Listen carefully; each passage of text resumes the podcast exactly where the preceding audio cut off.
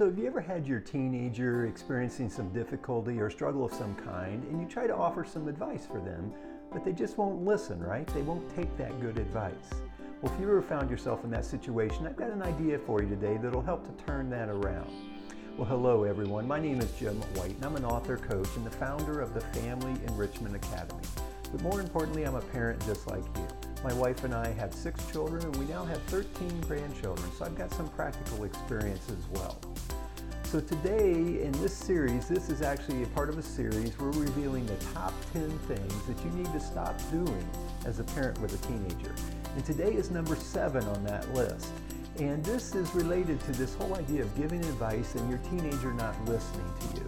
So with this thing, with this item we're going to reveal today, we're going to help make some progress in that area. So let's check it out.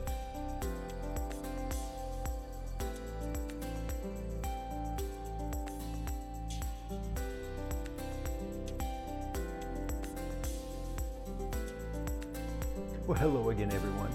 Well, today we're going to re- be revealing the number seven item on our list of the top 10 things you need to stop doing as a parent with a teenager. Now, this one's related, as I mentioned in the opening, to this idea that sometimes they won't listen to you or they won't take your good advice. Before we get there, though, I did want to let you know I do have a free resource for you, and it's along these same lines. I have these 10 questions you should never ask your teenager. Think of these as like conversation killers. And then I have 10 great questions as well. These are the conversation starters. And this is available at the, on our website, familyenrichmentacademy.com. You can go there and you'll be prompted to download that resource. So be sure to check that out as well. So, on to our topic for today the seventh item on our list of things that you need to stop doing as a parent with a teenager. So, number seven on this list is that I'm going to ask you to stop giving unsolicited advice. So, let me say that again stop giving unsolicited advice.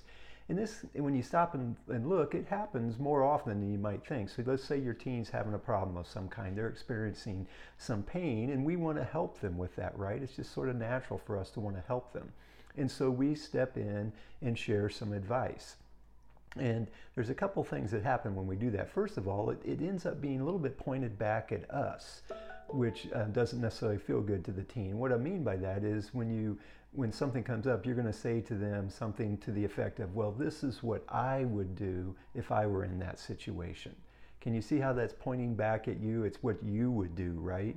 Um, or here's what I think you should do. You know, that's how we'll respond typically. And and again, this then tends to shut the teen down at that point. And you, you probably noticed that happen when you when you say something like that. So what I'm going to recommend that you do instead, you know, the alternative is to listen with compassion. So you want to put your, your compassionate heart on and just listen and provide a safe place for your teen to share what's going on when they start to talk.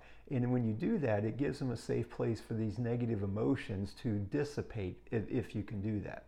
Now, so you want to be in a compassionate place, but then what it sounds like or what you would be saying is a lot of times you're not saying very much at all. It's just little one word answers. You, you might just say, oh, you know, it's kind of nod your head. It's like you're saying, okay, I'm hearing what you're saying. Or you might say, really? Or something like, wow. You know, those simple, that's what it's going to sound like when you listen with compassion because you're just letting them share with you what's going on for them. So try that as the alternative. Now, I'll, I'll, give you an example from, from our experience with our children. As I mentioned, I'm a parent as well, so we've been in a lot of these scenarios.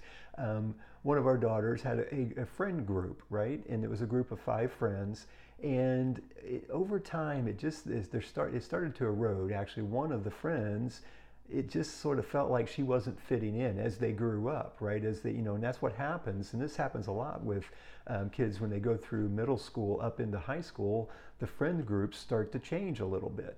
And it was upsetting, right? But in the moment when my daughter was, you know, t- expressing this and, and, and telling us about it, in the moment she just needed a safe place to share this. She wasn't looking for advice at that moment. And that's part of why I say unsolicited advice and so you want to make sure you just don't jump in and start offering the advice before it's time. So again, I'll, I'll clarify, you know, at some point you're going to maybe have the opportunity to give advice, but I think what we do as parents is a lot of times we do it too soon or we jump in ahead of time when it's not they're not ready for it. And that's why it's unsolicited.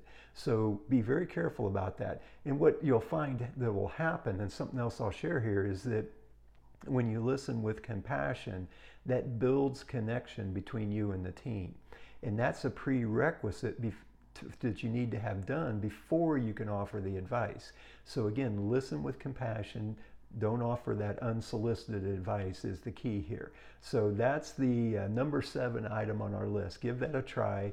And what will happen is that teen will feel more connected. And then in follow up conversations, they'll be much more willing to open up and listen to you and potentially take some advice. A little, little tidbit I'll throw out though before you offer advice, ask permission. That's an interesting concept, right? Ask your teen, would you want to hear what I, some of my thoughts? you ask permission.